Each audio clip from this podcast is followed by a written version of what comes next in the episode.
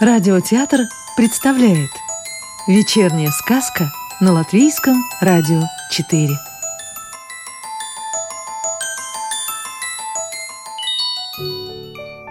А сегодня слушаем продолжение сказки «Небывалый воробушек» автора Викса в переводе с латышского Нины Бать.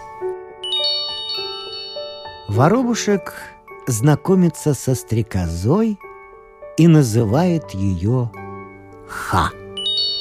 Воробушек любил летать на речку и однажды повстречал там стрекозу.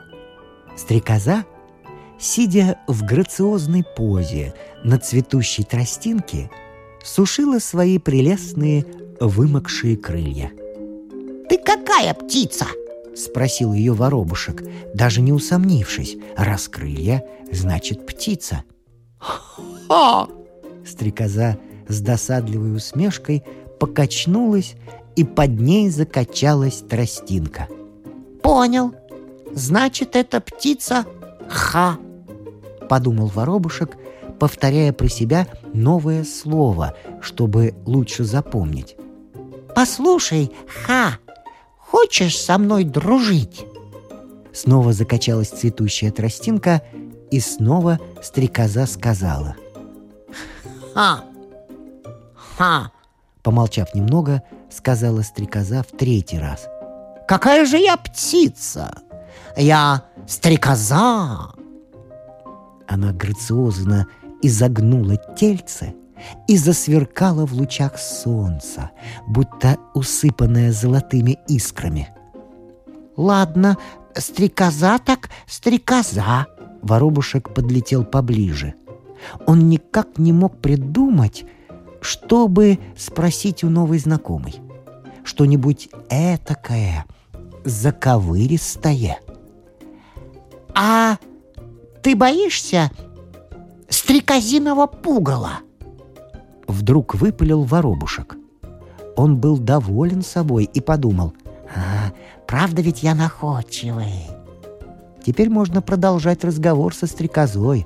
Она ему очень понравилась. Тростинка опять закачалась. «Стрекозиного пугала?» — откликнулась стрекоза. «Такого вообще не бывает!» «Ну как же не бывает? Если бывают птичьи пугала, само собой понятно, есть и стрекозиные!» И воробушек весело зачирикал. Вот как разумно он умеет рассуждать. Птицы любят брать то, что им не положено. Чтобы их отпугнуть, в садах и огородах ставят пугало. А стрекозы совсем по-другому воспитаны. И в стрекозином пугале нет никакой нужды. Воробушек смутился. «Неужели?» — сказал он и запнулся. «Неужели ты не любишь вишни?» Тростинка снова закачалась. «Понимаю, что ты имеешь в виду», — ответила стрекоза. «Но тут ничего не поделаешь». «Почему ничего не поделаешь?» «Потому что ты неисправимый». «В чем это я неисправимый?» «Ты неисправимый лакомка», — сказала стрекоза и улыбнулась. «Разве я не права?» «По-моему, тут нечего исправлять», — возразил воробушек. «Другое дело, если бы мне вишни не понравились. Это было бы странно и непонятно. Тут и впрямь можно бы взволноваться.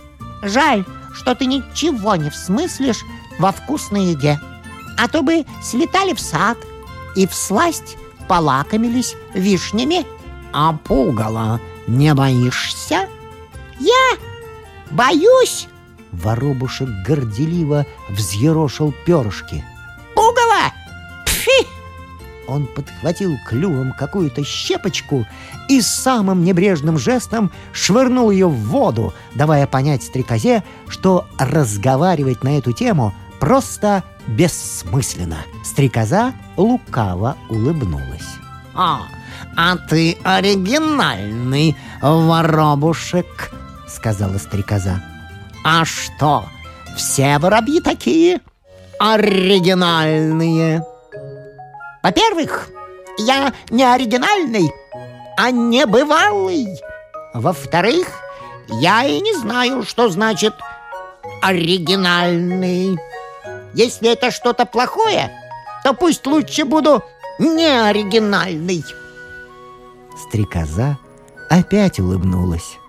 Воробушек пришелся ей по душе. «Когда ты снова прилетишь?» — спросила она ласково.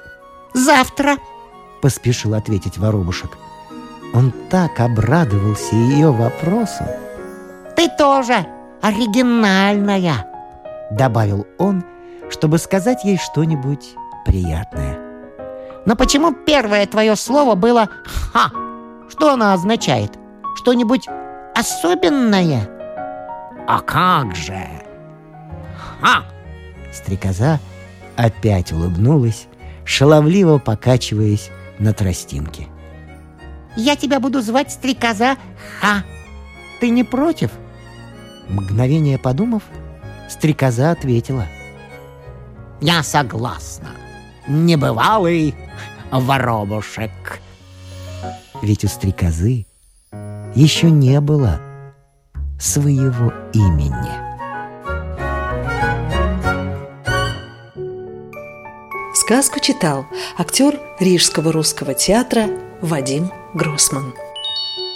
А продолжение нашей сказки слушайте завтра.